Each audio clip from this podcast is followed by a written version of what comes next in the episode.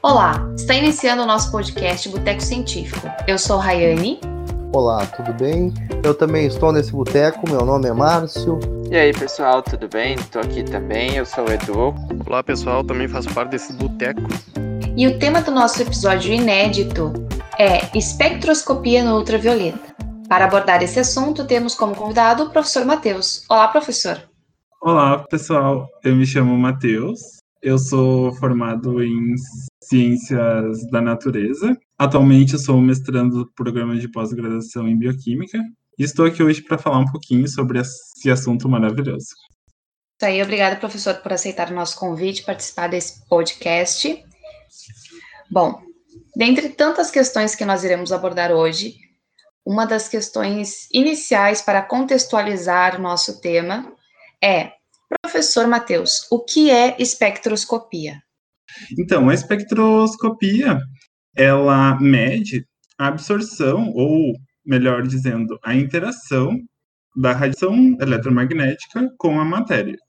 No caso do tema de hoje, a espectroscopia ultravioleta e visível, essa técnica vai medir a quantidade de luz, né, de radiação eletromagnética nessa faixa do espectro eletromagnético, na região do ultravioleta e do visível. Professor Matheus, poderia nos explicar como funciona a espectroscopia no ultravioleta visível? Então, nessa técnica, existe uma fonte luminosa que vai incidir uma certa radiação eletromagnética, mais especificamente na região do ultravioleta visível, que vai ser incidida, então, sobre essa amostra e o equipamento ele vai conseguir detectar, isso quer dizer medir, quanto dessa radiação foi absorvida pelas moléculas que compõem essa amostra, ou transmitida, que passou através dessa amostra.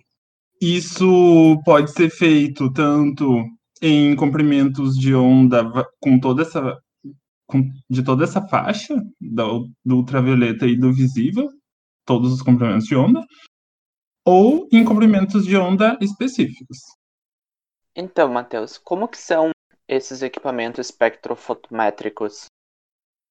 Então, como eu disse que precisa de uma fonte luminosa, normalmente é uma lâmpada mesmo que vai incidir uma luz para a região do visível.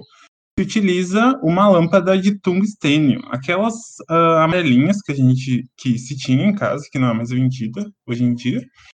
Elas emitem, esse tipo de lâmpada emite em toda a região do visível. Já para a região do ultravioleta, se utiliza lâmpadas de deutério, que elas emitem em todos os comprimentos de ondas do ultravioleta. Assim, quando se quer selecionar um comprimento de onda específico, se utiliza um monocromador. Eles são utilizados, então, para selecionar os comprimentos de onda que se quer utilizar, ou o comprimento de onda, e esse comprimento de onda com valor único vai ser incidido sobre a amostra e vai ter um detector que vai medir a quantidade de fótons, né, a quantidade de radiação eletromagnética que vai estar chegando a esse detector que passou através da amostra. Eu ia te perguntar exatamente o que são esses monocromadores. Tem alguma coisa além disso que tu nos explicou mais especificamente para falar sobre eles? Esses monocromadores, eles são prismas, que a gente vê que incide uma luz branca e reflete todo o arco-íris, como no álbum do Pink Floyd. Esses monocromadores, eles separam através desse formato dele de triângulo ou de pirâmide, separam os comprimentos de onda, assim consegue-se incidir sobre a amostra um comprimento de onda único. Quando eu quero dizer comprimento de onda único, por exemplo, comprimento de onda de 450 e só ele vai ser incidido sobre a amostra. Então, consegue se medir quanto de radiação eletromagnética uma amostra vai absorver apenas no comprimento de 450 nanômetros. Que isso serve, para isso serve, então, os monocromadores. Professor Matheus, o que vai determinar, então, a região do comprimento de onda vai ser a fonte de radiação, então? Isso, de certa forma, sim, porque a fonte da radiação, não existe uma fonte de radiação que consiga gerar fótons em todos os comprimentos de onda. Quando se trabalha com equipamentos ultravioleta e visível, se utiliza duas lâmpadas, uma de tungstênio e uma de deutério, que são as mais comuns. Que assim se consegue cobrir toda essa faixa do ultravioleta e do visível, que compreende lá dos 190 aos 400, que equivalem à região do ultravioleta, e dos 400 aos 700, próximo aos 800, que equivale à faixa do visível. Esses 190 aos 400 é medido em nanômetros? Isso, essas ondas eletromagnéticas são medidas em nanômetros. Comprimentos de onda, por exemplo, regiões do espectro eletromagnético mais... vamos dizer assim, mais altas, com comprimentos de onda maiores, são medidas em centímetros, como a região do infravermelho. As ondas são medidas em centímetros. Professor Matheus, qual a importância dessa técnica para a ciência? Essa técnica ela é muito usual na ciência hoje em dia, devido à ampla gama de equipamentos que são baratos, então ela não é uma técnica tão cara. E também pelo fato de que a maioria das moléculas possui grupamentos cromóforos. Esses grupamentos são responsáveis, então, pela interação da matéria, pela interação dessas moléculas com a radiação eletromagnética na região aí do ultravioleta do visível. E a grande maioria das moléculas, assim, a grande maioria mesmo, absorve no ultravioleta. E algumas também absorvem, várias, absorvem na região do visível, que são aqueles, vamos dizer, os pigmentos, assim, por exemplo, a clorofila, que tem aquela cor verdinha, ela absorve, então, na região lá do vermelho e do azul, e reflete o verde, que é o que a gente enxerga. E com isso, devido a essa ampla facilidade, então, de se medir ou de uma molécula absorver a radiação, né, nesses comprimentos de onda, faz com que ela seja aplicável a muitas coisas. E essa técnica também é importante, porque medindo o quanto de radiação consegue passar ou o quanto de radiação que é absorvida por uma determinada amostra, normalmente líquida, se consegue saber a quantidade ou a concentração de substâncias dentro dessa amostra. Então, com isso, a aplicabilidade dela é muito ampla, como, por exemplo, o exemplo que eu trouxe antes, por exemplo, a quantificação de pigmentos em uma determinada amostra, que eles vão absorver em comprimentos de onda bem, bem distintos, e também pode ser utilizado nas áreas biomédicas, na área de análises ambientais, dentro de qualidade. O professor poderia ser utilizado para determinação de tumores, para exames? Não. Talvez, a não ser que esse tumor, esse tumor liberasse uma substância muito específica. Por exemplo, tem alguns tumores que liberam neurotransmissores, ou, por exemplo, a adrenalina.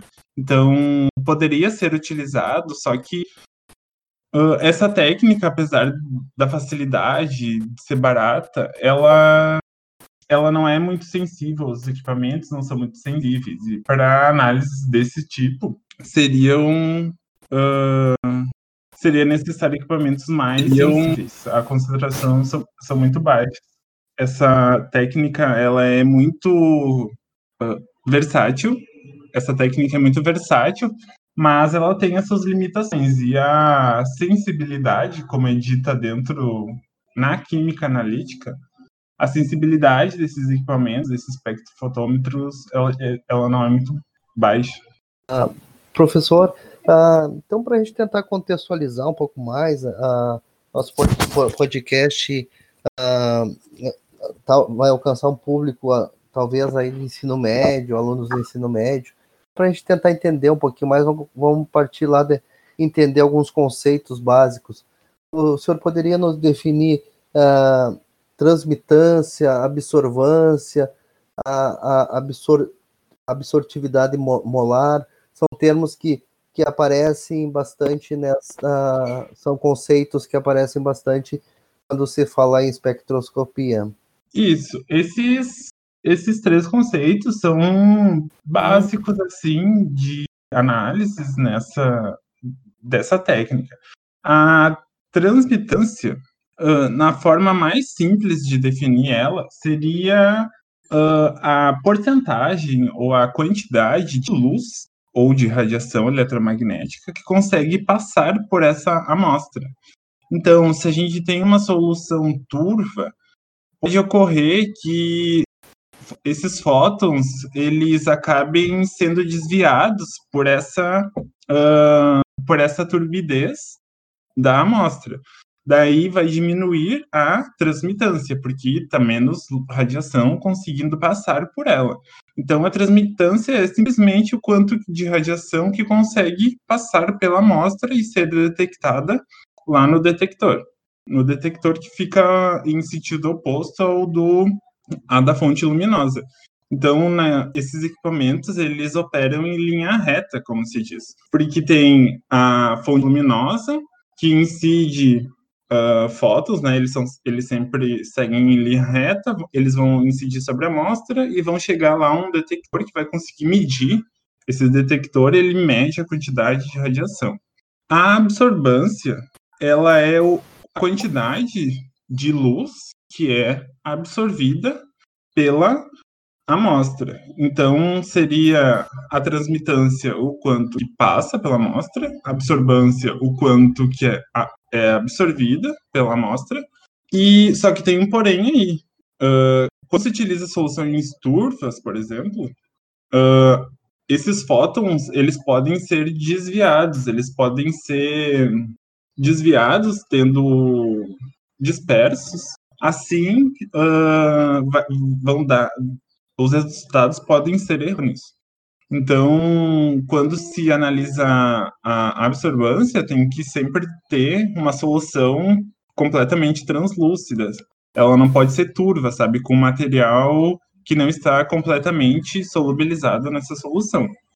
A absortividade molar, então, é um valor padronizado de quanto que uma determinada molécula. Porque a absorvância... ela não possui uma unidade,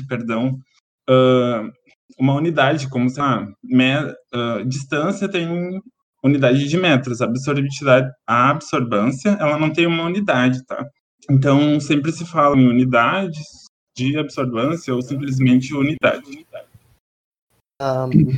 Professora, eu entendi ali a questão que se analisa os equipamentos da espectroscopia, analisam alguns pela transmitância, pela absorvância, e a gente consegue definir os elementos químicos de uma amostra a partir de... Como é que a gente consegue... O equipamento consegue buscar, ele busca esses dados para comparar a partir de uma biblioteca? O equipamento teria isso? Não. Na espectroscopia do visível, não se tem esse tipo de conteúdo, por assim dizer. Porque muitas moléculas, elas conseguem absorver no mesmo comprimento de onda. Então, na química analítica se diz que a espectroscopia do V visível, ela não é seletiva. O que isso quer dizer? Ela não consegue definir o o que, que é o quê? O, que tipo de molécula que está ali dentro dessa amostra?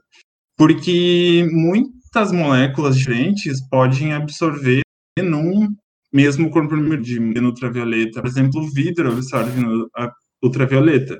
Então, quando vai se analisar uma amostra, não se pode utilizar uma cubeta, ou como a gente chama a pecinha, ou... ela não pode ser de vidro quando se quer analisar no ultravioleta. Por quê? Porque o vidro vai interferir nos resultados, porque ele tem uma absorção no ultravioleta. Então, professor Matheus, vemos que é espectro pelas moléculas, mas como são gerados os resultados de um equipamento desses? Esses resultados, eles são, se fazem na faixa do ultravioleta e do visível. Assim, ele vai gerar um gráfico que no eixo Y tem a absorção dessa molécula e no eixo X tem o comprimento de onda, a variação do comprimento de onda. Então, assim, mostra por completo a absorção dessa molécula e para substâncias puras, né, tipo, com alto grau de pureza, vai ser característico dessa molécula. Ela sempre vai absorver dessa mesma forma. Mas, quando se trabalha em um determinado comprimento de onda, por exemplo, vai ser o resultado, ele vai ser expresso em absorvância. A absorvância mesmo dessa molécula, que vai ser proporcional à sua concentração. Matheus, o que é a lei de Beer? Então, para quase tudo na química analítica, existe essa lei de Beer, ou lei de Lambert-Beer, ou lei de Beer-Lambert, é conhecida por todos esses nomes. Ela nos diz que a concentração, ou, perdão, a absorção de radiação nessa faixa, né, do ultravioleta e do visível, por determinada molécula, ela vai ser proporcional à sua concentração em solução, né? Aqui a gente está falando em soluções aquosas, não turvas, que com todas as moléculas dissolvidas nessa solução. E assim, sendo proporcional, consegue medir com soluções conhecidas. Então, a gente tem, por exemplo, vou trazer um exemplo para tentar tornar mais fácil o entendimento. A gente tem cinco soluções, cada uma contendo 5 concentrações de uma determinada substância. A gente sabe a concentração dessa molécula nessas soluções. Quando a gente mede isso no equipamento, a absorção ela vai ser proporcional à concentração. Então, quando a gente aumenta a concentração, a gente vai aumentar a absorção de radiação eletromagnética por essa amostra. Então, quando a gente joga isso em algum equipamento, em algum software de análise de dados, por exemplo, o Excel, ou tem alguns sites mais específicos também, a gente vai ter uma equação da reta, como é dita, que é uma equação y igual a x mais b. Assim, quando a gente faz uma análise de uma amostra que a gente não sabe a concentração, a gente consegue chegar a essa concentração através dessa absorção, porque ela é proporcional, elas são sempre proporcionais. Nessa lei de Beer, também é dita que a concentração ela vai ser proporcional ao caminho óptico.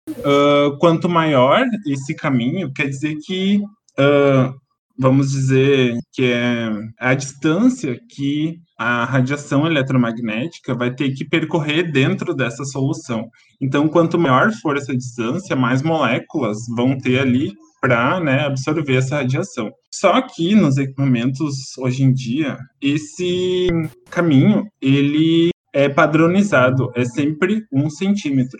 Então, com o tempo, essa lei foi se aprimorando e hoje a gente não leva mais em consideração o caminho óptico, porque ele é padronizado nos equipamentos, é sempre 1 centímetro.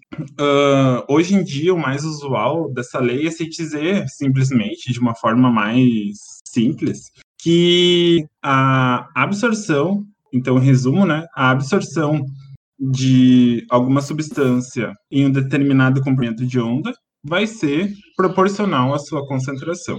É isso que essa lei nos diz, de forma resumida e simples. O caminho ótico é padronizado 1 centímetro pelo tamanho da a largura da cubeta, né? Isso, professor? Isso. Existem várias empresas que fabricam equipamentos desses para utilização em laboratório, mas todos eles sempre padronizam. Pode-se dizer que é uma convenção internacional que definiu 1 centímetro como sendo o padrão, e todas elas seguem esse 1 centímetro. Então, não é mais uma variável hoje em dia nos equipamentos. E esse valor é sempre fixo.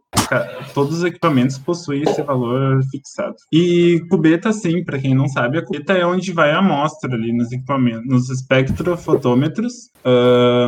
Existe um compartimentozinho ali, de 1 centímetro por 1 centímetro, onde vai essa cubeta, que é um cubinho, não, perdão, é um paralelepípedo, né, porque ela é altinha, onde vai uma de 2 a 3 ml de amostra, que vão ser analisados pelo equipamento.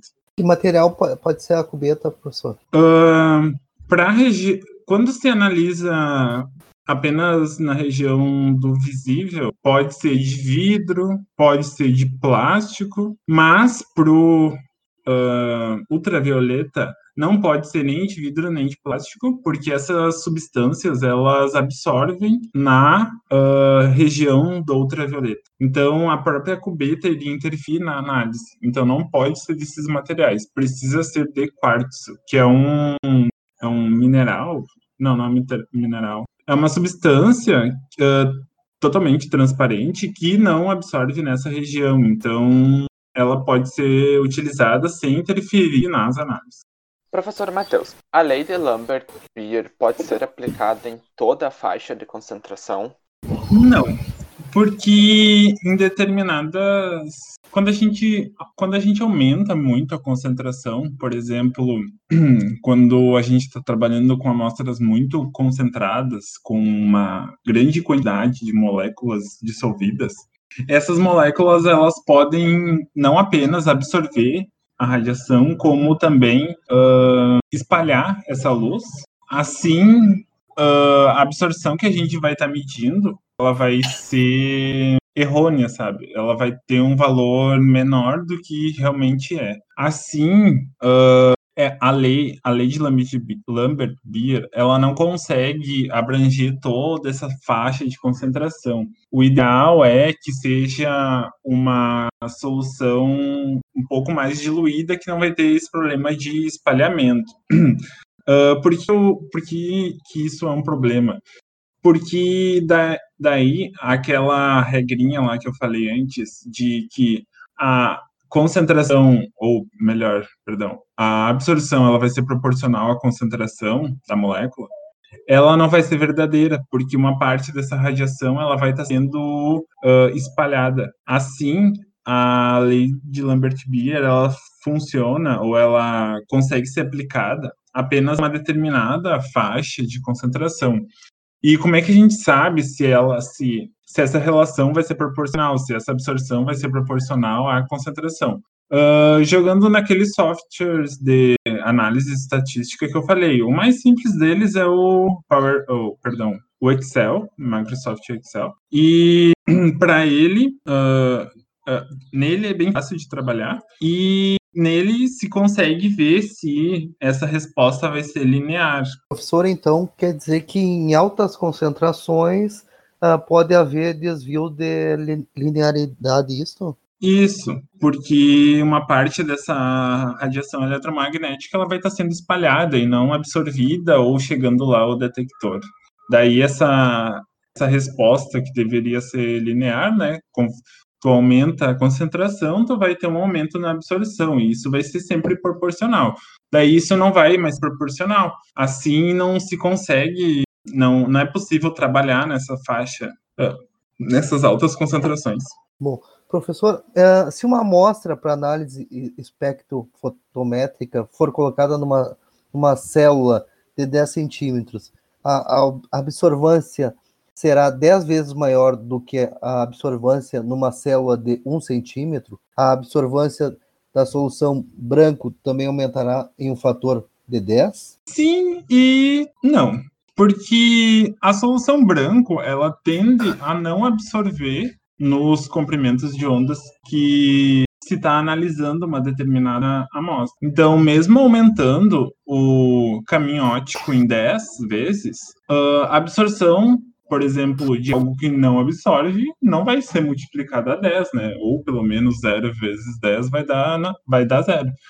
Então, a absorção do branco, se ele não absorve nesses comprimentos, no comprimento de onda selecionado, ela não vai ser vezes 10, porque ele não tem uma absorção. Mas, por exemplo, quando se trabalha com algum solvente orgânico ou algo do tipo, algum sal ou ácido que pode estar presente na amostra e também na solução branco, daí pode sim, porque alguns desses sais e alguns desses ácidos, eles podem ter absorção na faixa do ultravioleta, que pode ser, daí sim, multiplicada em 10 e até pode interferir nas análises de uma determinada amostra.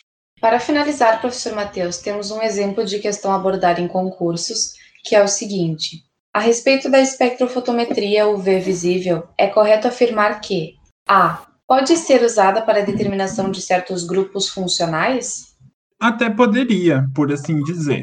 Porque quando se trabalha com amostras puras, certos grupamentos funcionais, eles têm característica de absorção em determinados comprimentos de onda. Mas, quando se trabalha com amostras complexas, isso não é válido, porque mesmo não possuindo esses determinados grupamentos funcionais, algumas outras moléculas absorvem no mesmo comprimento de onda. Então, como eu disse antes, esse comprimento não é seletivo o suficiente para essa determinada função, né? Determinar grupamentos funcionais. Uhum. Bom, a outra alternativa é que é possível determinar a quantidade de compostos em misturas em virtude do efeito aditivo das absorvâncias? Sim, é possível, porque a absorção dessas diferentes moléculas, ela vai ser somatória. Assim, o resultado que o equipamento vai dar, o resultado em absorvância que o equipamento vai dar, ele vai ser proporcional à concentração dessas moléculas. Eu só adicionaria um porém, que, né, ela não pode estar essa concentração não pode estar alta o suficiente para haver espalhamento de luz, o que daria um resultado errado, mas sim, é possível. E a técnica pode ser usada para experimentos envolvendo cinética de reação? Até poderia ser utilizada para se medir ou para se detectar alterações estruturais nas moléculas formadas, né, por essa cinética de reação, mas ele não é, repetindo novamente, ele não é um equipamento sensível, ou pelo menos, seletivo o suficiente para identificar o que vai estar sendo produzido nessa reação. Então, não, essa técnica ela não é muito usada para esse fim. E após a utilização da espectrofotometria UV-Vis, a amostra não pode ser usada, pois ocorre degradação da amostra. É correto afirmar isso? Não, porque nessa região, no UV visível, os fótons eles não têm energia suficiente para quebrar ligações químicas. Então, eles não alteram as propriedades da amostra, como, por exemplo, a radiação ionizante, as gama, alfa, enfim, que quebra, que altera muito as propriedades da amostra. Nessa faixa, no ultravioleta visível, apenas a excitação dos elétrons, que, né, eles sobem uma camada de valência e se excitam, e só isso. Então, essa região do espectro eletromagnético, ela não altera consideravelmente as propriedades da amostra, as propriedades das moléculas que vão estar contidas nessas amostras. Ok. Finalizando, agradecemos ao professor Matheus por se juntar ao nosso Boteco Científico. Agradeço aos meus colegas Edu, Márcio e Ecleton por participarem. Agradecemos a você por nos acompanhar nesse episódio inédito e um abraço. É isso daí, pessoal. Muito obrigado pela participação. Obrigado, Matheus. Esperamos nos encontrar novamente.